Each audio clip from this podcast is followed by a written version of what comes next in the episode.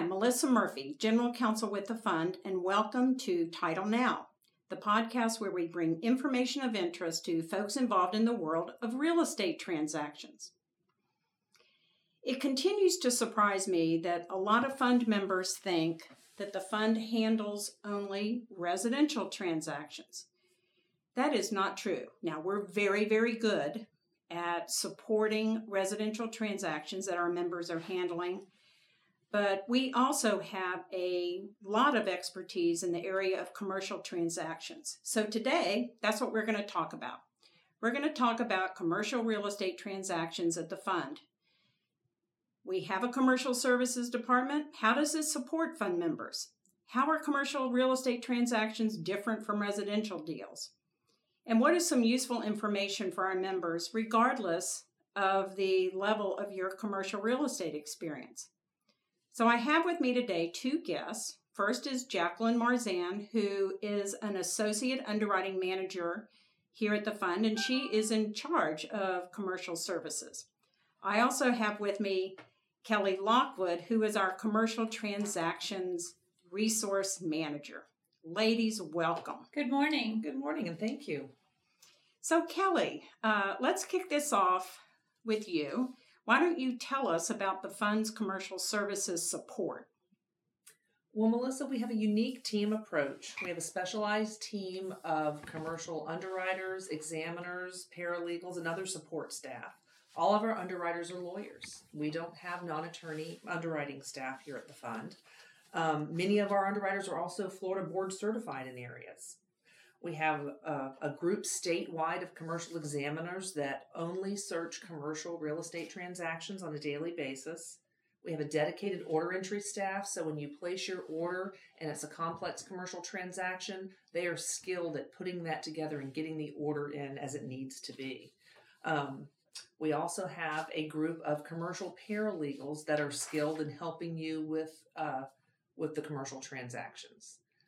Excellent. That sounds like a pretty wide and deep group of people that can um, help members with their commercial transactions.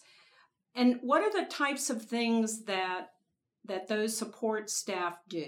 Do they analyze transactions as they come in, categorize them, get them assigned to the right uh, underwriting attorney? Well, that's actually my role, Melissa. Um, I call I do what's called triage, um, along with Jacqueline's help and sometimes some of our other commercial underwriters and examiners. We take a look at the transaction. We look at what it's going to take to get that done. Will it take um, do we need to start looking up uh, out of state information for people? Will this be multi county? Will it involve um, construction and we need to get our escrow operations department involved? We look at all of those things to put the best match with the best examiner and the best underwriting counsel. So it sounds like every commercial transaction doesn't need the same level of service. That's correct. Some run much more smoothly than others.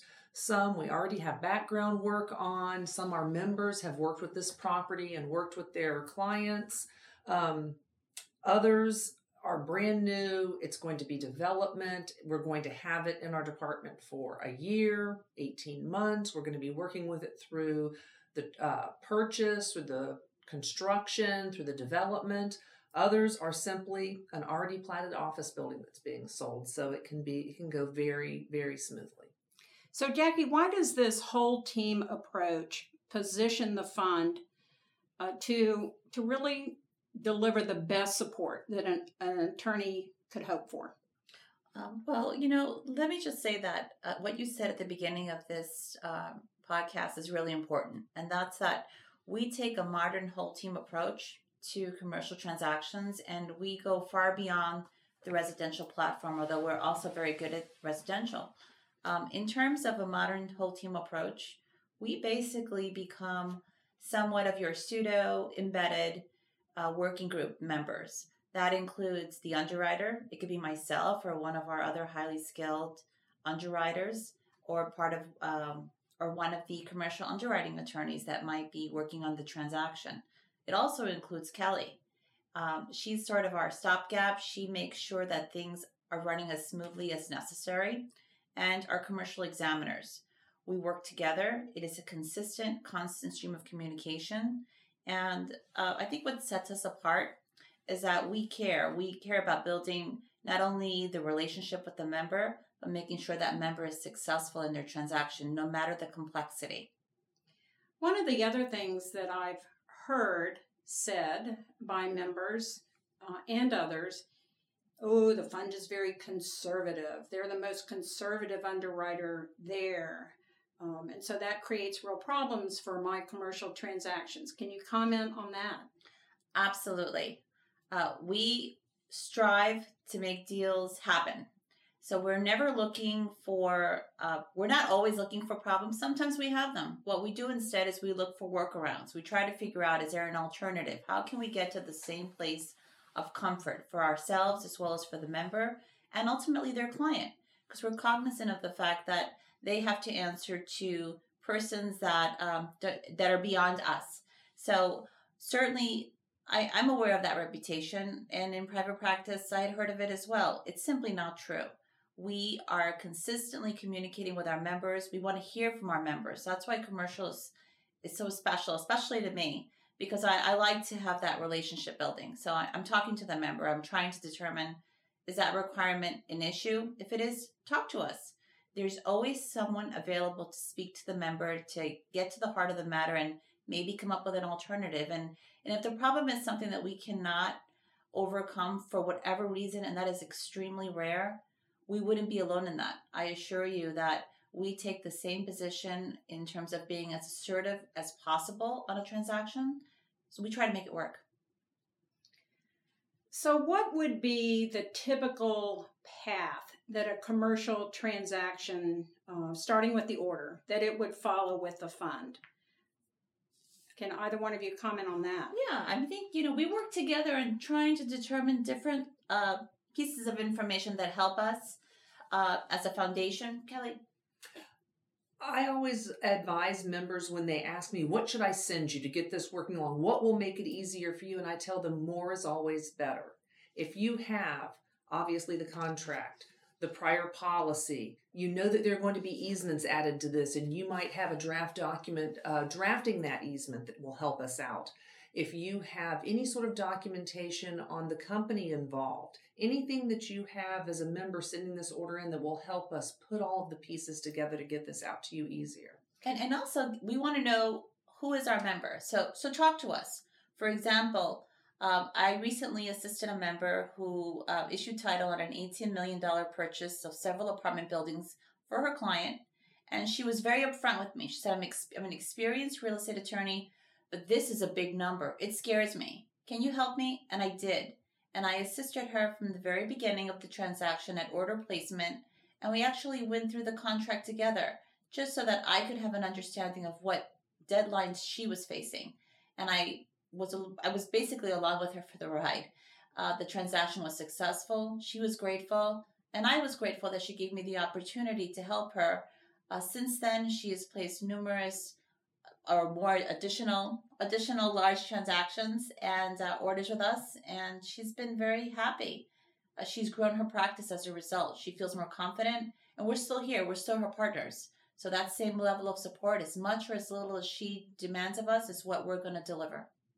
You know, when I was in private practice and doing work for a major lender, the loan officer there would send me a memorandum, and the way he characterized it was that he was going to give me as many clues as he could think of that would help me figure out what needed to be done. So it sounds like what you're looking for members to do is just provide you with all of the clues that you need to put together the puzzle of a particular commercial transaction. Absolutely. Prior policies, if they have existing surveys, wonderful. Please send them along. Tell us what's involved. If there's a buy sale, provide us a copy of the purchase contract. It's all between us. So we want to understand the transaction. More importantly, if you have a critical deadline, tell us about that too. We know that the market demands uh, much of clients these days where they have to close within a short amount of time, and that puts the pressure on the attorney. Therefore, we want to help that attorney close that transaction. So it sounds like the earlier the member establishes a relationship with somebody here at the fund, the better. Even if the closing is not going to take place for three, four, five months. Correct. We can talk through some of those things. You may discover, hey, I want that. I, the fund has escrow operations. I would like for you to hold the escrow. You can build that into your contract. You can talk to us about what would be required there. And very important, it's not just building a relationship with one person, you're building a relationship with the fund. We are one unified team. We collaborate with each other as well as collaborate with our member. So you have a team from which to draw on. There's always going to be somebody available to assist. What are some of the ways that uh, you've observed that commercial transactions really differ from residential transactions? Uh, well, I like to say no one size fits all because commercial deals are very unique. Uh, they're unique because we have sophisticated members who are negotiating specific terms to meet the objectives of the transaction, of the client's needs. Uh, of course, it's also less regulated. So, in many aspects, it, it's always unique and fun for us as well because we really don't know what to expect. Uh, they're tailor made. And so, what we try to do is we try to understand from the onset what we can expect. The documentation is different in substance and in size. So, we're there with you. We're reading the documents. We're trying to understand what are the exceptions to title and to help you prepare to either explain, accept, or maybe even um, have questions about objection or changing things that you want to do during your due diligence period or at the time that you're about to close? One of the things I remember from my practice of commercial real estate transactions was getting that survey, that you were so anxious to get that survey in. So, what are the differences that you've observed and experienced in dealing with the surveys in a commercial transaction? Well, uh, they're very they can be overwhelming. They're large in nature. Uh, it's critical to develop a specific survey exception to identify what issues are important to the member and, and what issues I have to identify in the in the commitment. I'll give you an example. Um, when it comes to survey reads, what we do here is because of their their complexity, the commercial examiners they will read them, then I will read them. Then we look to, together with the member to see if there's something we can amplify or uh, better explain it's a three pronged process. We don't leave you out in the wind. We don't expect you to do everything on your own. We're, we're here to help. Um, and if that means that we have to uh, try to determine, you know, does this survey even need to be revised? It doesn't have everything it needs. And that happens actually quite often. We will identify issues from the onset give the member as much time as we as we can possibly um, give them so they can go back to the surveyor or we help to assist in that communication and say hey listen you didn't show an easement. We need to reflect it. Uh, there's something wrong with the legal description. Those are comparisons or things that you see routinely in commercial transactions. Construction loans i think are also a pretty compli- can be pretty complicated and present some pretty unique and involved underwriting questions. Uh, how does the fund help with that? Well, when it comes to construction loans, uh, we are seeing more often than not that developers are required to basically put in their own equity prior to any lending taking place.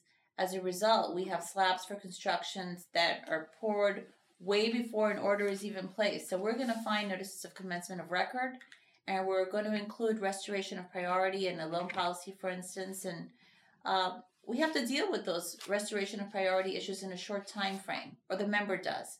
But they're not alone. We help in that lien waiver audit. We help to figure out what do we have and what is missing. And if there are issues, for instance, you have tenants that uh, put down notices of commencement, we try to figure out w- what does this unique situation present, and is there a workaround? Is there a typical time frame that you see with commercial transactions? Well, every transaction is different and the demands are different as well. For example, some lenders require pro formas right off the bat, and then we kind of know that turnaround is going to be kind of quick. And then we can have closings as much as 60 days out. But I would say, as a standard, we, we have been seeing more and more 45 to 60 days. And these abbreviated time frames really are driven by lenders. And uh, we see it all the time, and we, we strive to meet those demands. You've talked a lot about your interaction with the member, but do you often get involved in dealing directly with lenders counsel or borrowers counsel? Absolutely. Our member is always involved, and with the permission of member, either with them on the line or we copy them on any communication. We um, we we actually do the review of the lender comments with the member, and we try to figure out is it even available in the state of Florida, for instance, in the case of endorsements. And if it's not, we don't just say no. We explain why. We use it as an opportunity to educate out of state counsel because very often banks are represented by a counsel outside of the state of Florida that don't know how we do things here, what they can expect. And uh, we're also very experienced in seeing, quite frankly, the same comments made over and over again. So we're ready to address those issues and in a timely manner. That's a really good point because you all see the same types of questions over and over again by, you, have indicated, Lenders Counsel, but our member may not have a really active commercial practice, and so they may only see those com- comments from lenders counsel once every other year. And so the fact that you have that experience in dealing with those situations over and over again certainly is a a benefit to our fund members. Absolutely. And, and if I could just add, I, I say members and, and I mean members. Other members of our working team include the paralegals, the legal assistants, we want to educate them as well. And uh, it brings me a lot of pleasure to communicate with them and help them expand their education and understand how to address these issues so that it reduces the time that the member needs to address, uh, allowing him to do things that perhaps are more profitable. So, Jackie, you've mentioned that uh, we have a really strong team here at the fund. Talk to me a little bit more about that. Certainly, I know about you and Kelly, but who else is on the team here to support commercial transactions?